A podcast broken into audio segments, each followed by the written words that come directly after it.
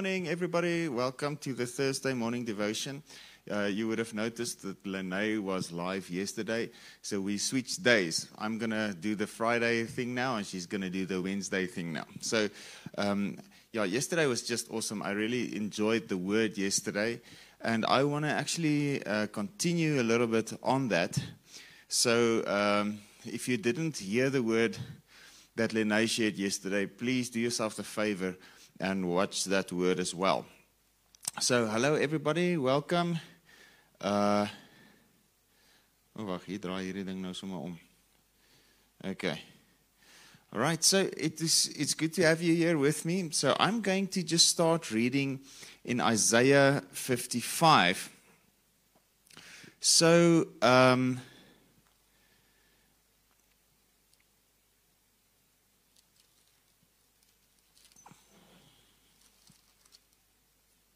Okay. Isaiah 55 says, Let the wicked forsake his way, and the unrighteous man his thoughts. That's verse 7. And let him return to the Lord, and he will have love, pity, and mercy for him, and to our God, and he will multiply to him his abundant pardon. Okay, so there's one response that God says from even the old that when someone turns from wicked ways to him, this is what they can expect of God. He will have love, pity, and mercy. Okay, so God says it, Hosea chapter 6, Matthew chapter 9, Matthew chapter 12, sacrifices I have not desired, but I have I desire mercy. And also in Hebrews chapter 10, he says, uh, sacrifices you have not desired, but uh, I, you have prepared a body for me to offer. All right, so this word of mercy says Hebrews 12 also, uh, the blood that speaks from heaven speaks of mercy. It's a greater message than the blood of Abel that cried for vengeance. So, any word of vengeance is a lower word, it speaks from beneath. But the word from above says mercy. So God calls on people whose thoughts are not his thoughts, whose ways are not his ways, to turn to him. And he will have love and pity and mercy um, for him and turn to God, and he will multiply to him his abundant pardon. So, forgiveness and mercy and love has always been who God is. So he says in verse 8, For my thoughts are not your thoughts, neither are your ways my ways, says the Lord. For as the heavens are higher than the earth, and my ways are higher than your ways, my thoughts, so are my thoughts than your thoughts. For as the rain and snow come down from the heavens and return not there again, but water the earth and make it bring forth and sprout, that it may give seed to the sower and bread uh, to the eater, so shall my word be that goes forth out of my mouth. So there's a word that goes forth out of his mouth. I want you to take notice of it. There's a word that goes forth out of his mouth. Okay, so shall my word be. It shall not return to me void without producing any effect or useless, but it shall accomplish that which I please and purpose and it shall prosper in the thing for which I sent it. So, that word will accomplish the thing for which it was sent. Okay? So, we know that Jesus um, is the word that became flesh. So, the word became flesh and dwelt among us, and we saw his glory. So, that word uh, finds its manifestation in the person Jesus Christ. All right, so I want to turn back to Isaiah 54. Um, so the word that speaks from heaven, just remember that the word that goes forth out of his mouth is like the rains, it goes, uh, or the snow, it goes, but it will not return to him void without producing any effect. All right. So, uh, Isaiah 54. All right. Verse 15 says, Behold, they may gather together and stir up strife, but it is not from me. So if there's any strife being stirred up, know that is not God working. Okay? Whoever stirs up strife against you shall fall and surrender to you. What a scripture. Okay? If there's any strife against you, if there's something that rises up against you, if there's something that rises up inside you, any strife, any conflict, uh, stirring up strife, something that is your enemy, something that is against you. God says, Whoever stirs up strife against you shall fall and surrender to you. So, what, what are you facing? Outside or inside? What are you facing? What strife is stirred up within or on the outside that's against you, that seemingly that is, that is your enemy, that is trying to bring you down, that is trying to defeat you? God says, they may gather together and stir up strife, but it is not from me. Whoever stirs up strife shall fall and surrender to you. Okay, so James chapter 1 also says, resist the devil and he will flee from you. All right? Verse 16 Behold, I have created the smith who blows on the fire of coals and who produces a weapon for its purpose. And I have created the devastator to destroy. But no weapon that is formed against you shall prosper, and every tongue that shall rise against you in judgment, you see, there's a word that rises against you, that stirs up strife within and without. A word that comes against you, that causes uh, unrest, that causes uh, guilt and shame, that causes uh, the peace to flee away from you. Okay? So he says, No weapon that is formed against you shall prosper, and every tongue that shall rise against you in judgment, you shall show to be in the wrong. So, any word, any tongue, any message that rises up against you to accuse you, you shall show to be in the wrong when God uh, is your the, the word that's dwelling inside you, when the word that comes down from heaven uh, produces the effect that it was designed to do. Okay, so he says, I have created the smith who blows on the fire of coals, who produces a weapon for its purpose. And I've created the devastator to destroy. Okay. So yesterday, Lene mentioned this as well, so I want to just continue a little bit on it. So, if you look right in the beginning in the Garden of Eden, there was the tree of the knowledge of good and evil. So, this tree was not focused on the knowledge of God. This tree or this knowledge was focused on the distinction between what is right and wrong, what is good and what is evil. So, this tree, when partaken of, when people receive the tree, that tree uh, causes you to turn away from the person Christ and to causes you, it causes you to look to yourself. It causes you to live in separation from God. Uh, you can clearly see it in Genesis chapter 3 when, uh, when God uh, walked in the cool of the garden and he, and he looked for Adam and he said, Adam, where are you? Adam said, I was, af- I, I was afraid because I was naked, so I hid myself from you. So, the knowledge of good and evil causes people to see certain aspects of themselves and it accuses and it brings the attention on the, what is lacking. And it causes people to look to their own mistakes instead of looking to Jesus or looking to the Father to walk in fellowship or to walk in dependence on Him.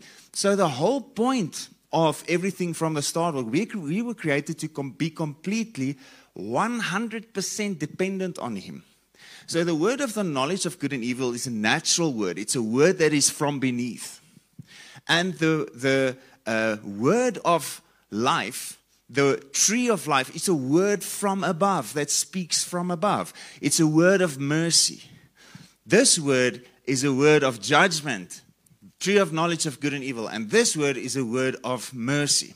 So God warned Adam in the beginning. He said, Don't eat from this tree, because in that day or in that time, you will surely die. So he stood there and, you know, so the serpent came inside the tree and he came with words and he started speaking to Eve. And he said, Did God say? Did God say? Now he's trying to cast some kind of doubt on what God said. So she answered him. She said, God said to eat of every tree, but not of this tree, for in that day you will die. So the serpent said, You will not surely die. So, line number one, okay? You will not die, but your eyes will be opened in that though you in that you will get the knowledge of good and evil and you will get, gain wisdom. And then she was enticed and she looked at the fruit and saw that it was desirable in order to make one wise.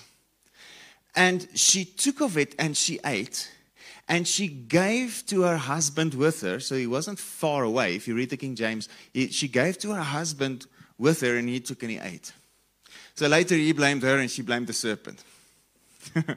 so, but the whole point is their eyes were open, but their eyes were open to the wrong knowledge. Their eyes were open to what they lacked. But so, what did they lack?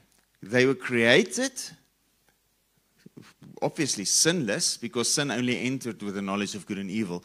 But they were created, the word says they, Adam stood up a living soul, natural man. Okay? So he had not eaten yet of the tree of life or of the tree of the knowledge of good and evil. Two opposing words. All right? So he did not eat yet of the tree of life. That means he did not receive from the tree of life what he lacked, what he should have had. So uh, we are created to be conformed to the image of the Son of God. We are created to be filled with the Holy Spirit and to be clothed upon by the manifestation of the Spirit of God. We are the dwelling place of God. Christ in us, we in Christ. That's what we were made for. So there's Adam and Eve, natural people, not in the manifestation of Christ in them and them in Christ. So they had the choice the tree of life and the tree of the knowledge of good and evil. So they, the tree of knowledge showed them what they did not have showed them that they were naked. They were not clothed over with Christ. So there's these doctrines that says, you know, Adam was clothed with glory in the beginning. There's no scripture that says it. He was not yet clothed with anything. So what the tree of knowledge did, it put a mirror and it showed them themselves instead of showing them God, instead of showing them Christ. So they took that and they got the knowledge of what they lacked. And by that knowledge, they tried to make themselves better. So, what did they do? They sewed fig leaves together to cover themselves. So, they now tried aspiring to be clothed when they would have just been clothed by receiving the clothing of the Spirit upon the body. That, would, that was what the tree of life would have given to them. All right, so the, this word of the knowledge of good and evil is so uh, deceiving because it looks good. And it is good. It, it is even true. But the thing is, what it does is it takes your attention and your affection away from God and it turns it on yourself. And so, so, that you can, by your own knowledge and by your own works, strive to become like what He said you already are. All right. So, um, so now, I have created the smith who blows on the fire of coals. What I see there is I see, uh, if you read Galatians chapter 3, around about verse 19, it says, The law was given through the instrumentality of angels, uh, through a go between, which is Moses. So it implies two, two parties, God and Israel. And, but the promise that came before the law was one party, God making his promise to Abram. Okay, so there you got the two trees again. The promise is the tree of life, and the, the word of knowledge of good and evil is the law of Moses. There you got the two trees again. So, why did God then bring the knowledge of good and evil in? Well, the knowledge of good and evil, there had to be something to reign over. Uh, he said, Let us make man and let them rule let him have authority over the fish of the sea and the birds of the air and every creeping thing on the face of the earth. So man had to rule over something. But the first thing that, uh, that they found that they need to subdue, they subjected themselves to it. So instead of just repeating what God said, said, Get out, you serpent, out of this tree. Uh, no one's supposed to have this knowledge but God, get out. instead of saying that, they conversed with him and took the word, and they were their attention was diverted from God's word to the word of the knowledge of good and evil, which brought the separation. Not God hating them, them separating them from God out of fear because of the intimate knowledge of good and evil, the knowledge of sin. All right.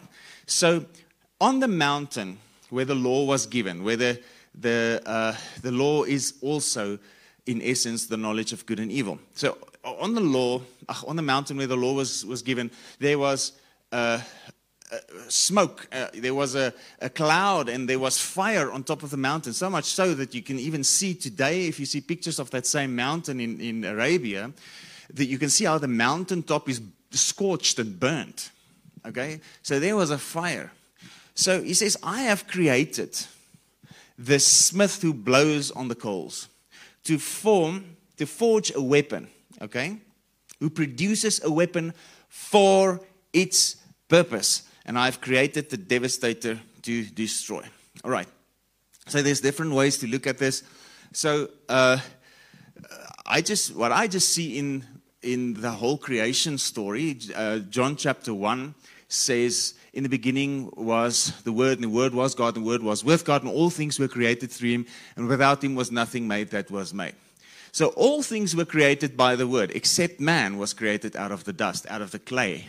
So that the word, creation power of God through the Spirit of God, could actually dwell inside man.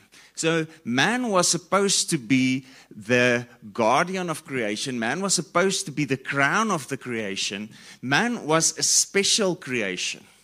So, man, what God had envisioned for man was a living body in which the Spirit of God, the Word, would become flesh. So that Word, the Word created everything. And then the Word wanted to come and dwell on the inside. Okay.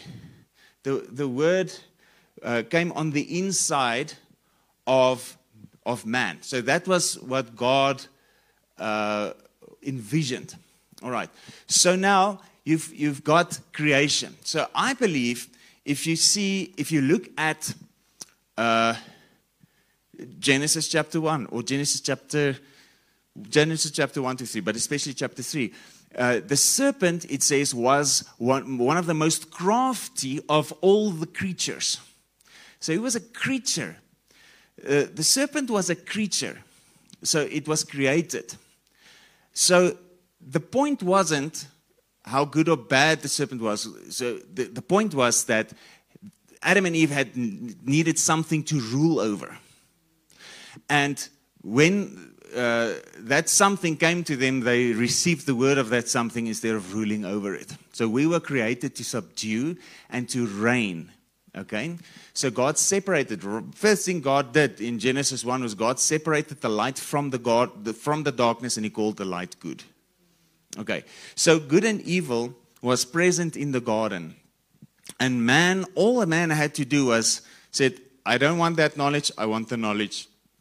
Sorry. I want the knowledge of life. All right? So now, no, he says, I've created the smith that blows on the coals. So I see that as the angels, the instrumentality of angels that brought the law to Moses. And I'll tell you why I see the law as uh, the angels and the law as the uh, as the first weapon. It says, I've created the smith who blows on the fire of coals and who produces a weapon for its purpose. I've created the devastator to destroy. Now, the devastator to destroy, uh, I believe, is just the devil. So, uh, John chapter 10 says, The thief comes only for to steal, kill, and destroy. So, the, the destroyer must be the thief. But if you read earlier in John chapter 10, around about verse 8, it says, I am the door. All those who came before me are thieves and robbers. So who came before uh, Jesus? The Sadducees, the scribes, and the, and the Pharisees. So, so the thief is the knowledge of good and evil. Okay? The thief is the knowledge of good and evil and all those who it dwells in. Okay? And the, uh, the weapon is the law itself. All right?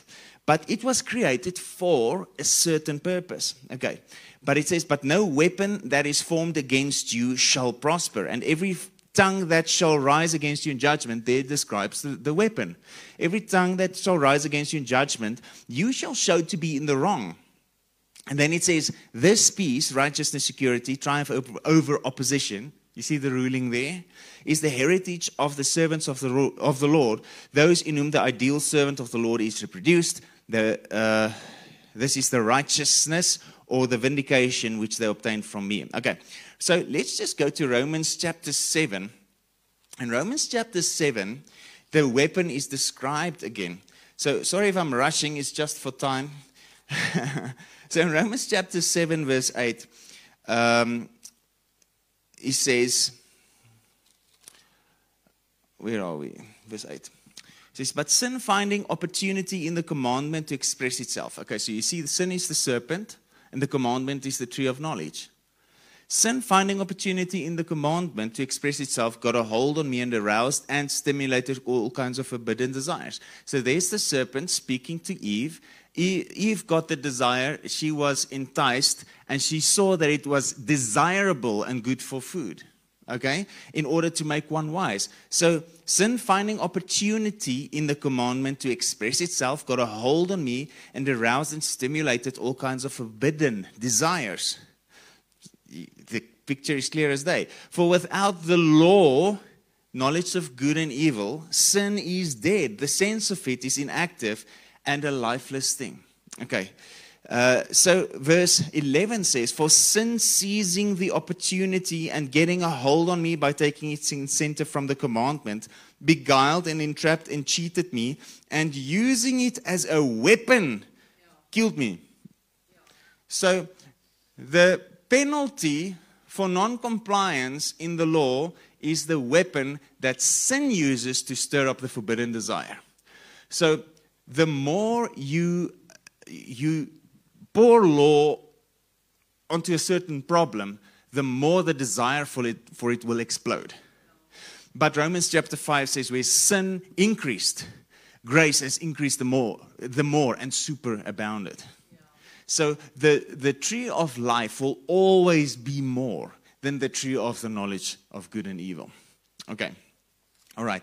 So now if we look at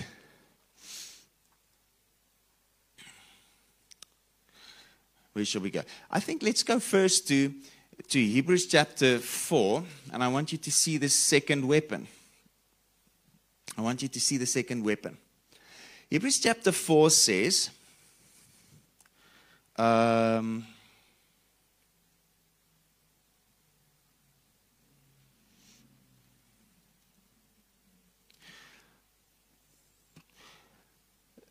For the word of God that God speaks is alive full of power, making it active, operative, energizing, effective. It is sharper than any two edged sword, penetrating to the dividing line of the breath of the soul and the immortal spirit, and joints and marrow of the deepest parts of our nature, exposing, sifting, analyzing, judging the very thoughts and purposes of the heart. Okay, so Romans chapter 10 says, with the heart a person believes, and with the mouth he confesses unto salvation. So you receive salvation by believing with the heart, by receiving this sword to cut deep into your heart. This is called the circumcision of the heart. Okay? So now the word of God cuts deeply and you can even see that it, it would cut deeply even to those who are, who are against it. In Acts chapter 7, um, uh, Stephen spoke the word of God and they were cut to the heart. And then they grinded their teeth at him and they grabbed him and they closed their ears and, and screamed and it's like a wail, a wailing and a gnashing of teeth. And then they grabbed him and dragged him outside the city. So they went outside the city. So for those who have ears to hear. Okay, so, uh, so Acts chapter 7 uh, also just shows you this weapon. It's a, it cut to the heart. All right? So, but they just didn't want it. Okay, so now if we can go to Revelation chapter 1, is a description of Jesus Christ.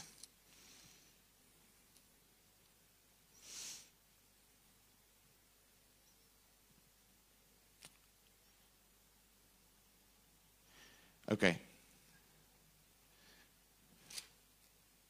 If I can get, just get to the description. Okay. His head and his hair were white like wool, as white as snow. His eyes flashed like a flaming fire. His feet glowed like burnished, bright bronze, as if refined in a furnace. And his voice was like the sound of many waters. In his right hand he held seven stars. And from his mouth there came forth a sharp two edged sword.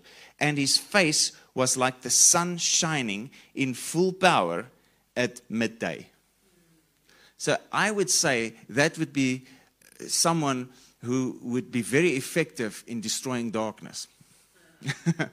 okay, right. So uh, the thief came to steal, kill, and destroy. But Jesus said, I come that they may have life and have it more abundantly. There's the two trees again.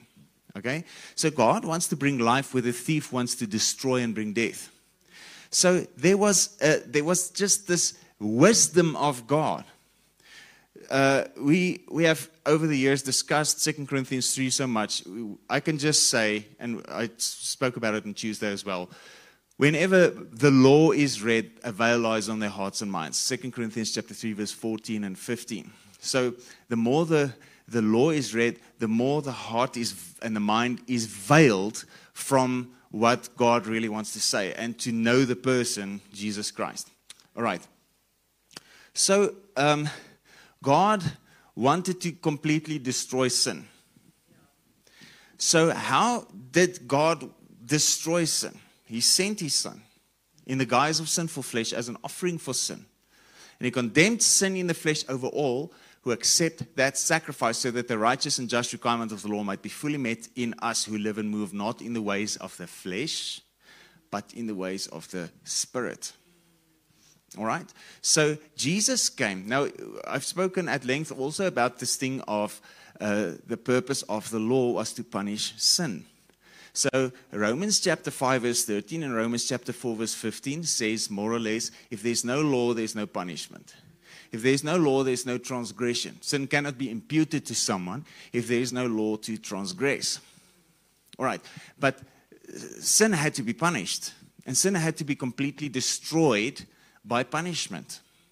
So God brought in the law as a weapon for its purpose through the instrumentality of angels. So the weapon was given. So sin found an opportunity to express itself. But God had a plan hidden to the natural understanding the veil. All right? So what happened was they were now in this contract, and Jesus was born of a woman made under the law to redeem them um, who were under the law okay, to redeem us from under the law. That's um, Galatians chapter 4, round about verse 4. Okay, so Jesus came, the Word became flesh and dwelt among us, and we saw his glory. Okay, so here's the first a new creation man, the first one that actually looked like what God planned for creation all along. That was what Adam would have looked like if he simply ate from the tree of life. Okay? So here comes Jesus, the last Adam, the second man. So, but, you know, he hid his glory. Because if they had knew, known who he was, 1 Corinthians chapter 2, verse 8, they would never have crucified him. And he had to be crucified. That was the purpose of the weapon. So the weapon came for its purpose. The purpose was to punish sin in the body of Jesus, never to bring destruction to people. God loves people. But to bring destruction to sin in the body of Jesus. So Jesus took it upon himself. He who knew no sin became sin for us so that we might be made the righteousness of God. He became the scapegoat goat, scapegoat. He became the, the lamb that was slain. He became the perfect offering, the perfect sacrifice for sin, ending all sacrifices, ending all the atonement that people thought they needed to bring, ending the need for the knowledge of good and evil. So he redeemed us from under that curse so that we could receive the adoption as sons. Okay. So the second, the first weapon is a weapon that sin can use against people. But Jesus used it for his advantage. He used the sinfulness of people to take the weapon to slay the righteous so that he could become the offering for sin. And he took back his life again. And then he revealed the second weapon, which is simply the gospel of Jesus Christ. So, what is that second weapon? It is the word of the Spirit that cuts right into the depths of the hearts of people the circumcision of the heart. The word that is infused with the Spirit. The words of Spirit and of life. Okay, so if we now look at uh, 2 Corinthians chapter 10. I was so blessed by Lene's message yesterday. Okay, so 2 Corinthians chapter 10. Verse 3 says, For though, the, though we walk, we live in the flesh, we are not carrying on our warfare according to the flesh and using mere human weapons. So, what is in effect, in effect saying is, the law is not going to help you to get to your, to your goal. The law is not going to help you to help people. All right? We live in the flesh, we have human bodies, but we are not carrying on our warfare according to the flesh, using mere human weapons. So that human weapons, I don't think. Well, I mean, you can obviously spoke, speak about, you know, actual swords and hammers and whatever you want to use as a weapon. I'm just thinking of Thor. But okay, you know, if you, whatever weapon, yes, sure. But the human weapon, in in in context of the word, I think is more than it's, it's the natural word. Okay. People use words or messages as weapons all the time. Okay, so 2 Corinthians 10, verse 4 For the weapons of our warfare are not physical, weapons of flesh and blood, but they are mighty before God for the overthrow, overthrow, overthrow, your help, for the overthrow and destruction of strongholds. Okay. So a stronghold is something where someone runs to hide. Okay? A stronghold is like a tower where someone goes into, or a bunker where someone goes into, uh, which causes them to be entrenched in a certain area, and no matter how much force you give, you can't get them rooted out. Okay? So it's someone in hiding, but someone that is in enmity against you. So that stronghold is mindsets. It's mindsets full of the knowledge of good and evil. So, the stronghold in which sin dwells is the mindset of knowledge of good and evil. The stronghold in which your, uh, the, the favorite thing that you like to say you are bound to, okay? The thing that you feel victim to, the thing that, that conquers you mostly. The stronghold of that thing is the law. The stronghold of that thing is the knowledge of good and evil. Okay? Verse 5 Inasmuch as much as we refute arguments. Okay, so this weapon refutes arguments. So, what could that be? Maybe this weapon is the sword that comes out of the mouth of Jesus. Yeah and theories and reasonings. Maybe this weapon is the sword that comes out of the mouth of Jesus that is directed towards the heart and not the mind, not the intellect. Your mind will understand after your heart believes. Okay, and every proud and lofty thing that sets itself up against the true knowledge of God. Okay, so anything, so what are the choices? The choices are the knowledge of good and evil or the knowledge of God. When we speak about weapons, these two weapons, the one is the knowledge of good and evil, and the one is the knowledge of God. So they are antagonistic to one another. Okay, so Galatians 5 says that the mind of the flesh and the mind of the spirit are antagonistic, constant, constantly withstanding one another.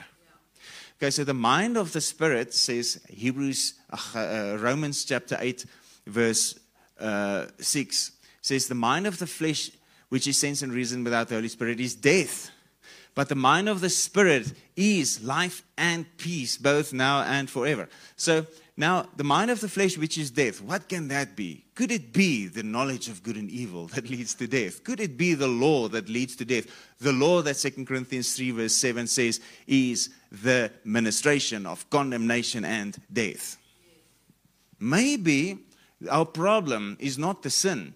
Maybe our problem is the stronghold of the law that keeps the sin alive. And there's something that can overthrow that stronghold and pull down that stronghold, and it is called the Word of God. So you were called from the beginning to rule and reign over something. And that's something that you need to rule and reign over. From the beginning, right in the garden, was the knowledge of good and evil. That's the one thing you need to rule over. How do you rule over something? Is you say something. Okay? So, Romans chapter 5, verse 17. If death reigned through one man's disobedience or falling away, much more surely will those who receive the abundance of grace or the overflowing grace, depends on which translation you read, and the free gift of righteousness reign as kings in life in one Christ Jesus. So, how will you reign? By receiving the word of grace and righteousness and believing it. So, one thing that is comforting to me to realize that the devil is a creature is to know that from the beginning he's been under my feet and under my authority. He's been lying from the beginning, says John chapter 8. He's a liar and he's the father of lies. But he's a creature. He was created by word. I was created by God's hands, and then his word that reigns came to dwell inside me when I received the Holy Ghost. We have authority over the devil. We have authority over everything he says. We have the light of God in us. We are the light of the world because Jesus is the light of the world and he is inside of us. So it's time that we get our head out of the sand and start saying something. It's time that we get our minds out of the gutters and start meditating on the Word of God. You have received weapons, and the weapons are right here. If we meditate on these, Joshua, meditate on this book. Do not let it depart from your mouth. Meditate day and night, and so shall you make your way prosperous. Okay, so the weapons are not flesh and blood, but they are mighty before God for the overthrow and the, the destruction of strongholds, inasmuch as we refute arguments and theories and reasonings and every proud and lofty thing that sets itself up against the true knowledge of God. And we lead every thought and purpose away captive into the obedience of Christ. Every thought needs to be led away captive. If a thought wants to exalt itself within or exalt itself around you, you can just say, Thought, come with me. Let's, let's take a walk to the cross where you were defeated. Okay? So don't just try to ignore the thought. Let every train of thought end at one station, which is the cross. The victory the destruction of the destroyer. Okay? So 1 John chapter 3 verse 8 says, For this reason the Son of God was made manifest, to destroy the works of the devil. Okay, Hebrews chapter 10 38, how God anointed Jesus Christ of Nazareth with the Holy Ghost and power, how he went about doing good, healing all who were oppressed of the devil. Okay, so where were we healed? By his wounds, we were healed. Okay? So everything that you could encounter today that has been uh, setting itself up against the true knowledge of God in your life has already been defeated at the cross. So why don't you just remind that thing, that enemy of yours, that enemy that comes from within, shame and guilt, the, the, the sin that, that prances around as holiness. Okay? I'm speaking of the, the temptation to try and get righteousness through the law. Okay? That thing that takes the law and then judges you.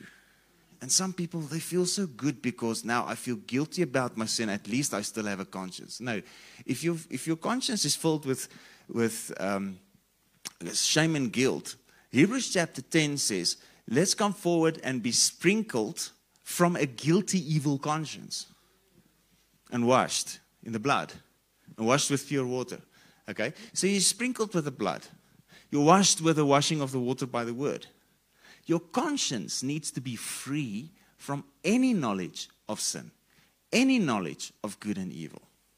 So you can daily be washed by the water of the word and have a clearer and clearer and clearer and clearer conscience. And the clearer the conscience, the easier it is to reign over whatever sets itself up against the true knowledge of God from within or without. Okay? So the clearer the conscience through the blood of Jesus alone, the easier it is for you to say, Get out. The easier it is for you to say, This thought is not from God, this is not who I am, this thought will get out right now. Okay? Because of the blood of Jesus. You take it right to the cross. Okay. So if if condemnation jumps up in your heart, First John chapter 3 says from verse 18 about says, Beloved, let us love one another, not in theory or in speech, but in deed and in truth. By this we shall come to know that we are of the truth and can reassure our hearts in His presence whenever our hearts, in tormenting self accusation, make us feel guilty or condemn us. So it's your heart that condemns you. So what do you need? You need the sword of the Spirit to cut deep into your heart, to sift, analyze the thoughts, and to, to bring a division between the stuff that's supposed to be there and the stuff that's not supposed to be there. So you need to hear the word and let it pierce deep. Let the word wash over you. Because it, sorry, it filters out all the nonsense. It filters out all the stuff. It recalibrates your mind. It helps you to think the way God thinks. It's repentance. And what do you get when you repent? Love and pity and mercy. So the, the sword of the Spirit will always leave you feeling love and pity and mercy. Pitied and mercy. okay? God is, He looks at you and He loves you. He looks at you and He is, how can I put it? He's uh, compassionate. He has sympathy with what you're going through. Lena also said it yesterday. Hebrews chapter 2 says that because he partook of our same nature, uh, he is a merciful high priest that is sympathetic.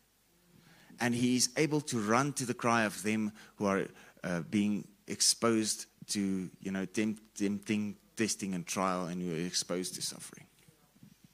Who therefore are being exposed to suffering. All right. So the Word of God is the sword of the Spirit. So the Word of the law is the sword that sin uses to kill you.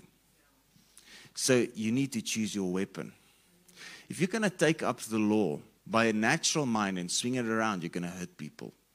And you, you know, judge not lest thou be judged. Uh, Matthew 7, I think verse 7. Just judge not lest thou be judged. So if you're going to take up the, the law, you can read Also, Romans chapter 2, God says, Hey, you who take the law and judge someone else, don't you break the same law? So don't take the sword of the law and start swinging it around. That's the sword that, this, that sin wields. And God used that he was killed by the hands of sinful men with a purpose to destroy sin in the body of Jesus. He took back his life. Sin was completely destroyed, death was completely destroyed. And now there's a different sword, the sword coming from the mouth of the Son. And this sword goes much deeper, it cuts to the core. And it brings light and it brings life. Okay? So you can just, if your heart is settled in the Spirit of God, if your heart is completely anchored in His presence, you can speak two words and someone is free. But you can hit someone with the law for decades and they won't change. They'll just become worse. The only thing that will happen is it will go in secret. That's all that will happen. It's not going to go away, it's just going to be secret. All right. It's exactly where I'm going. My wife is, uh, she's on it. Ephesians chapter 6. Okay, we're so far over the time, I'm just going to finish. So, Ephesians chapter 6 says, verse 10 In conclusion, be strong in the Lord, be empowered through your union with Him. That's the opposite of what the law of good and of the law of Moses is. The law um, knowledge of good and evil says. The knowledge of good and evil says you need to do it from your side. It doesn't say God is your source. It's, it just says love the Lord with all your heart, all your mind, all your strength, and your neighbor like yourself. And then maybe then you will please God. Yeah. Okay? Be strong in the Lord. Be empowered through your union with Him. Draw your strength from Him. So that means complete 100% total dependence. That strength which His boundless might provides. Gee. Put on God's whole armor, the armor of a heavy armed soldier, which God supplies that you may be able to successfully stand up against all the strategies and deceits of the devil. That sounds like that sounds like all the ideas of people. That sounds like, you know, strongholds and arguments that need to be refuted. For we are not all the strategies and stuff. If you just if you just see what's going on in the political sphere uh, of the world right now, it's like people lost their minds. It's like people who, who have influence are completely surrendered to demons. It's ridiculous. All this gender nonsense that's going around. People raising their babies as babies. I don't even want to put your attention on this stuff. Sick. So we put on the, the the armor to stand up against all the strategies and deceits of the all the deceits, the lies of the devil. Of the devil. Okay, verse 12. For we are not wrestling with flesh and blood, contending only with physical opponents, but against despotisms, against powers, against master spirits who are the world rulers of this present darkness. Sounds very imposing, but it's simply liars. Yeah.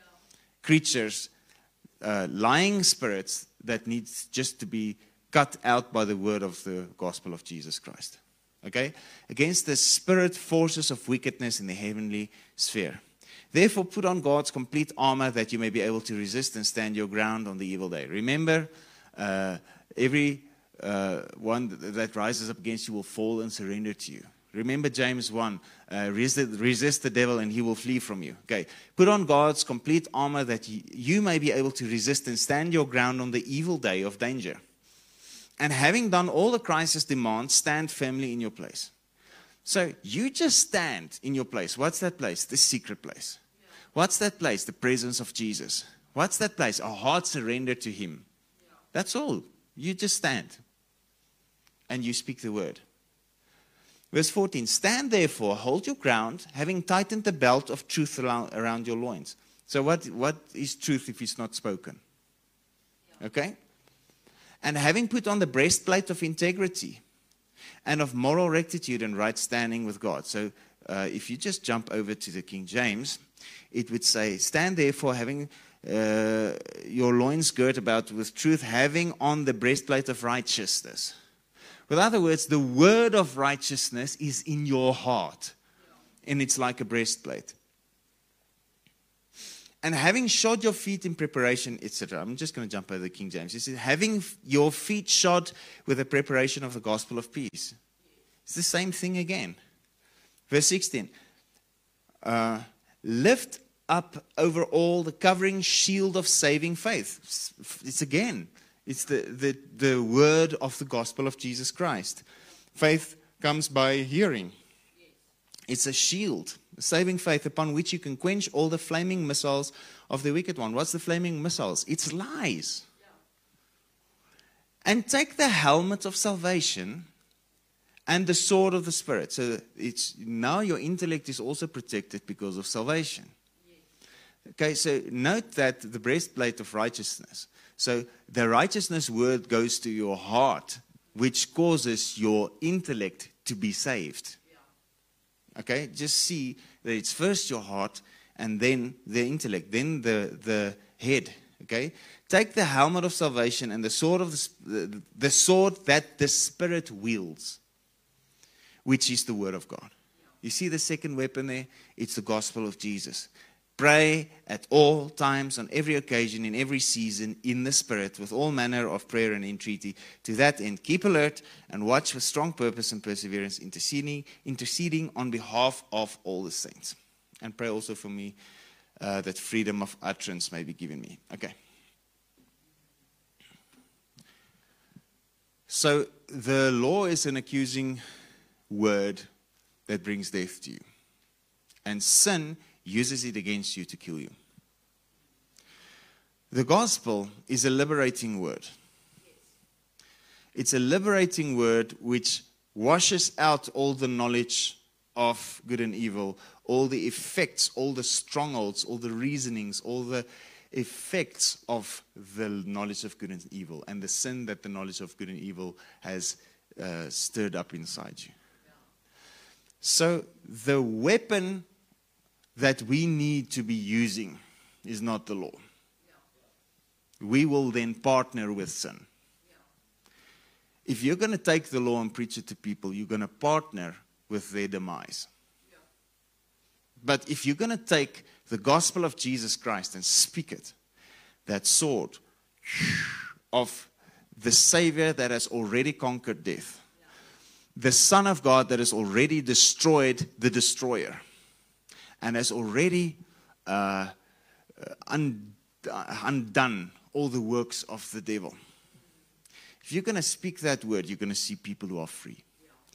So don't pay any attention to the devil or his lies. He's a defeated foe.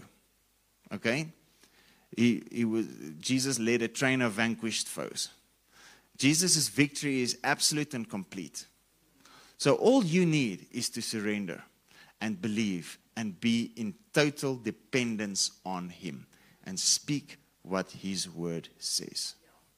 And all your enemies will be made a stool beneath your feet. I'm speaking of reality, it's already conquered.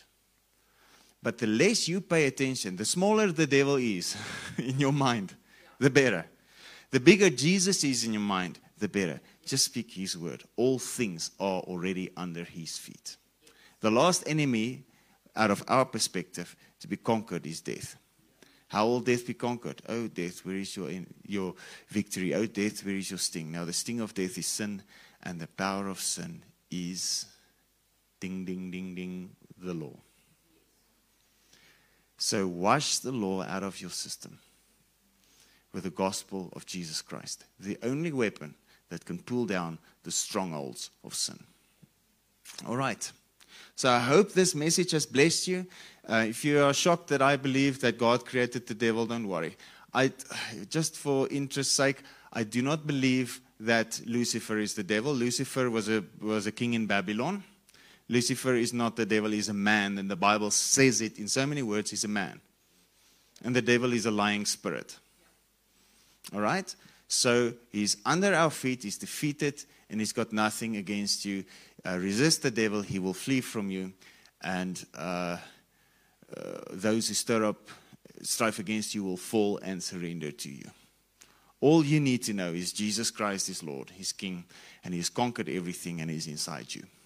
He's for you, He's not against you, and nothing will ever separate you from His love. All right. Okay. So let's just put the devil in his place, the sucker. He's under our feet, you know, just crush his head.